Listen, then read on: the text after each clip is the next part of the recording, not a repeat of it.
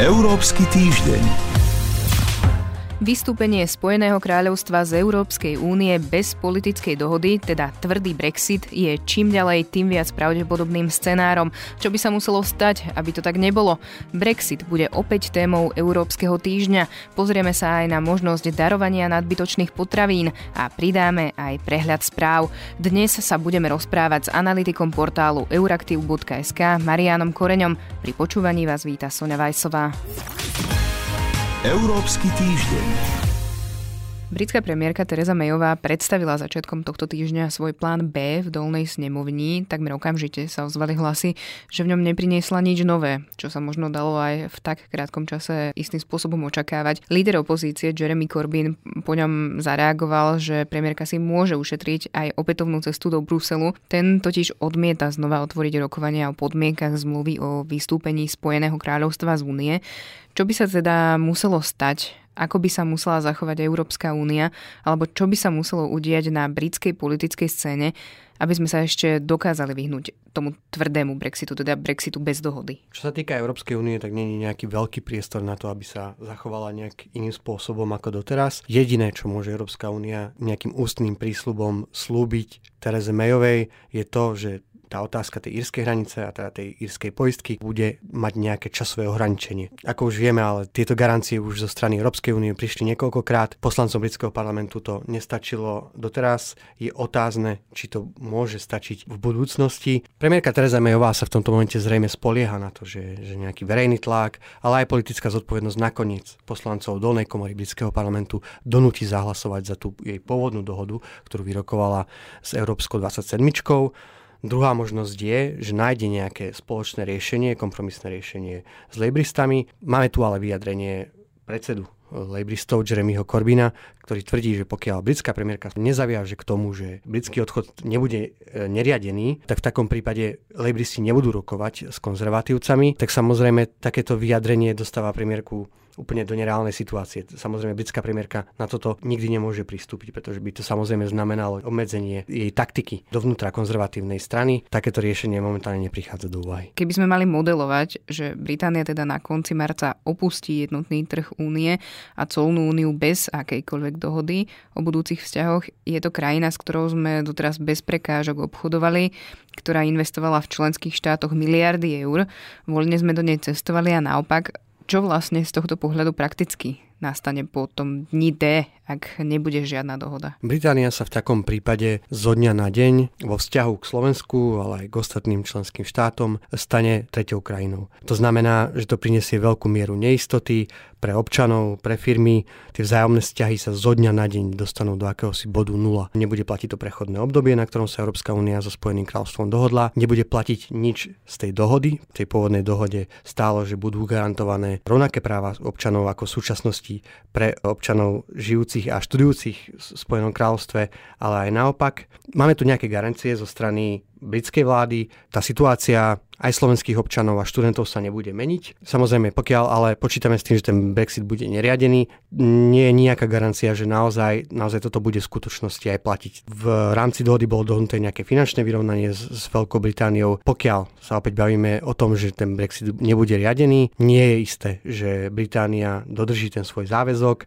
a že odvedie do rozpočtu Európskej únie to, k čomu sa zaviazala, na úrovni 40 miliárd eur. To samozrejme už zase má aj nejaké dôsledky na to, ako Slovensko bude čerpať eurofondy v budúcnosti, v akom veľkom objeme budú tie eurofondy. Bude to mať veľké dôsledky aj na vzájomný obchod. Ak vy hovoríte, že ak si to nazvali ten deň D, tak v tom deň D sa vzájomný obchod začne riadiť pravidlami Svetovej obchodnej organizácie.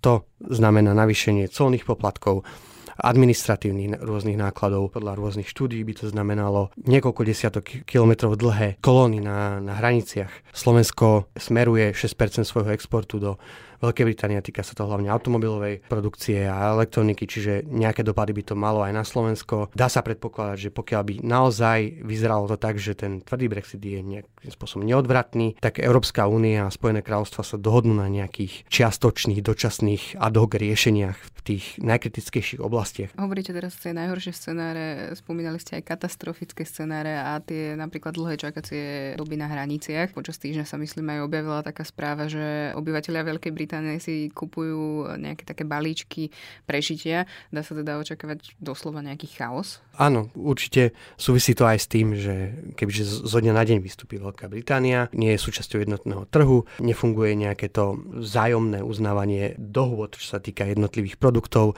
to by mohlo samozrejme znamenať, že bude nedostatok tovaru. Najviac sa samozrejme spomína potraviny a lieky a to by mohlo určite byť veľký problém pre Veľkú Britániu.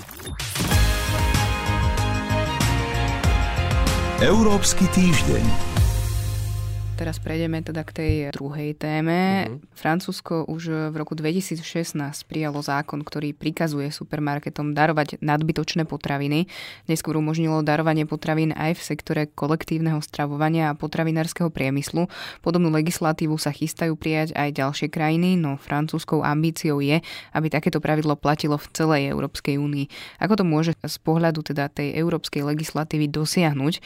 Ako dlho takýto proces trvá a je reálne dosiahnuť, aby mali všetky krajiny únie takúto povinnosť? Rozprávame sa teda stále s Marianom Koreňom z portálu Euraktivu.sk. Európska komisia si určila cieľ, že do roku 2030 sa pokúsi znížiť potravinový odpad o 50%.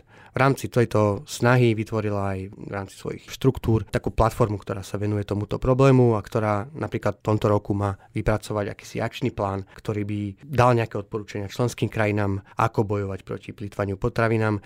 Čo sa týka toho zákazu, tak toto by samozrejme muselo prejsť štandardným legislatívnym procesom v Európskej únii, čo znamená, že by s tým museli súhlasiť aj členské štáty v Rade EÚ. Je to otázka na dlhú trať a asi by to trvalo niekoľko rokov, kým by na európskej úrovni došlo k riešeniu. Pokiaľ by naozaj takýto zákaz vyhazovania potravín pre obchodné reťazce a pre reštaurácie mal začať platiť, tak by bolo potrebné aj vyriešiť nejakým spôsobom finančnú podporu alebo materiálnu podporu pre charitatívne organizácie a pre tú odberateľskú sieť, ktoré dneska odberajú tie nepredané potraviny, pretože aj skúsenosti z Česka, ale aj na základe vyjadrení slovenských charít, Slovenskej potravinovej banky je jasné, že dneska na toto kapacity nie sú. Pokiaľ by zo dňa na deň začal platiť ten zákaz, tak sa naozaj výrazne navýši objem darovaných potravín a slovenské charity na toto dneska nemajú, ale zrejme by to platilo aj v niektorých iných členských krajinách, nemajú na to kapacity. To znamená, že to riešenie zrejme príde nejak na úrovni jednotlivých členských štátov, ktoré sa postupne budú pridávať k Francúzsku, ale aj k Českej republike. Toľko Marian Koreň, ďakujem, že ste dnes prišli do štúdia. Ďakujem pekne za pozvanie. A pridáme aj správy z týždňa v Európe. V Bruseli zasadal mimoriadny výbor Európskeho parlamentu pre daňové podvody a úniky. Jeho jedinou témou boli kauzy, ktoré otvoril zavraždený novinár Ján Kuciak a to, ako proti ním lepšie bojovať. Správa, ktorú europoslanci vypracujú, má pomôcť zabojovať proti medzinárodným finančným podvodom. Zabezpečiť má prísnejšiu legislatívu a lepšiu spoluprácu vyšetrovateľov, napríklad pri karuzelových podvodoch a vratkách DPH. Rokovať o tom však bude až budúci Európsky parlament. Európska komisia začala právne konanie voči Rakúsku kvôli kontroverznému zákonu o úprave príspevkov pre deti zahraničných pracovníkov, ktoré nežijú so svojimi rodičmi v Rakúsku, čím porušila európsku legislatívu. Takzvaná indexácia sa týka asi 125,000 detí žijúcich v postkomunistických krajinách východnej Európy, kde sú náklady na živobytie nižšie ako v Rakúsku. Spustenie konania voči Rakúsku za porušenie zmluvy je len prvým krokom. Ak Viedeň neurobí nápravu a ani po druhej písomnej upomienke nezaujme stanovisko, komisia predloží záležitosť na Európsky súdny dvor. Takzvané zlaté víza a pasy sú pre Európsku úniu bezpečnostné riziko. Vo svojej správe o takzvanom občianstve za peniaze to konštatuje Európska komisia. Podľa nej sa do únie vďaka nim môžu dostať kriminálnici či oligarchovia, ktorí takto perú špinavé peniaze. Najväčšiu kritiku v tejto súvislosti vyvolávajú Bulharsko, Cyprus a Malta. Takzvané investičné víza však celkovo ponúka cudzincom až 20 členských štátov, ktoré takto predali najmenej 6,000 pasov za miliardy eur. Spomínané zlaté pasy sú však legálne. To, ako sprísniť kritéria ich predaja, má do konca roka preskúmať špeciálna komisia. Brusel reagoval aj na aktuálnu venezuelskú krízu, kde sa šéf parlamentu Juan Guaidó vyhlásil za úradujúceho prezidenta a v zápätí ho uznal i šéf Bieleho domu Donald Trump. Hlava štátu, ktorá zatiaľ sedí vo venezuelskom prezidentskom paláci, Nicolás Maduro, medzitým oznámil prerušenie diplomatických vzťahov so Spojenými štátmi. Na druhej strane ho podporuje Rusko a Turecko. Podľa Európskej únie nemožno ignorovať hlas venezuelského ľudu a vyzýva v súvislosti s aktuálnou politickou situáciou na slobodné a vierohodné voľby. Nemecko a Francúzsko podpísali novú zmluvu o spolupráci v západonemeckom historickom meste Aachen. Nadviazať má na Elizejskú zmluvu z roku 1963. Dohoda vtedajšieho francúzskeho prezidenta Charlesa de Gaulle'a a západonemeckého kancelára Konrada Adenauera naštartovala niečo, čo experti nazvali nemecko-francúzsky motor Európy. Aj od Aachenskej zmluvy očakávajú, že vzťahy posunie na novú úroveň. Aktuálne vydanie Európskeho týždňa je na konci. Za pozornosť ďakujú dramaturg relácie Boris Koreň, Soňa Weissová a portál Euraktivu.sk. Európsky týždeň.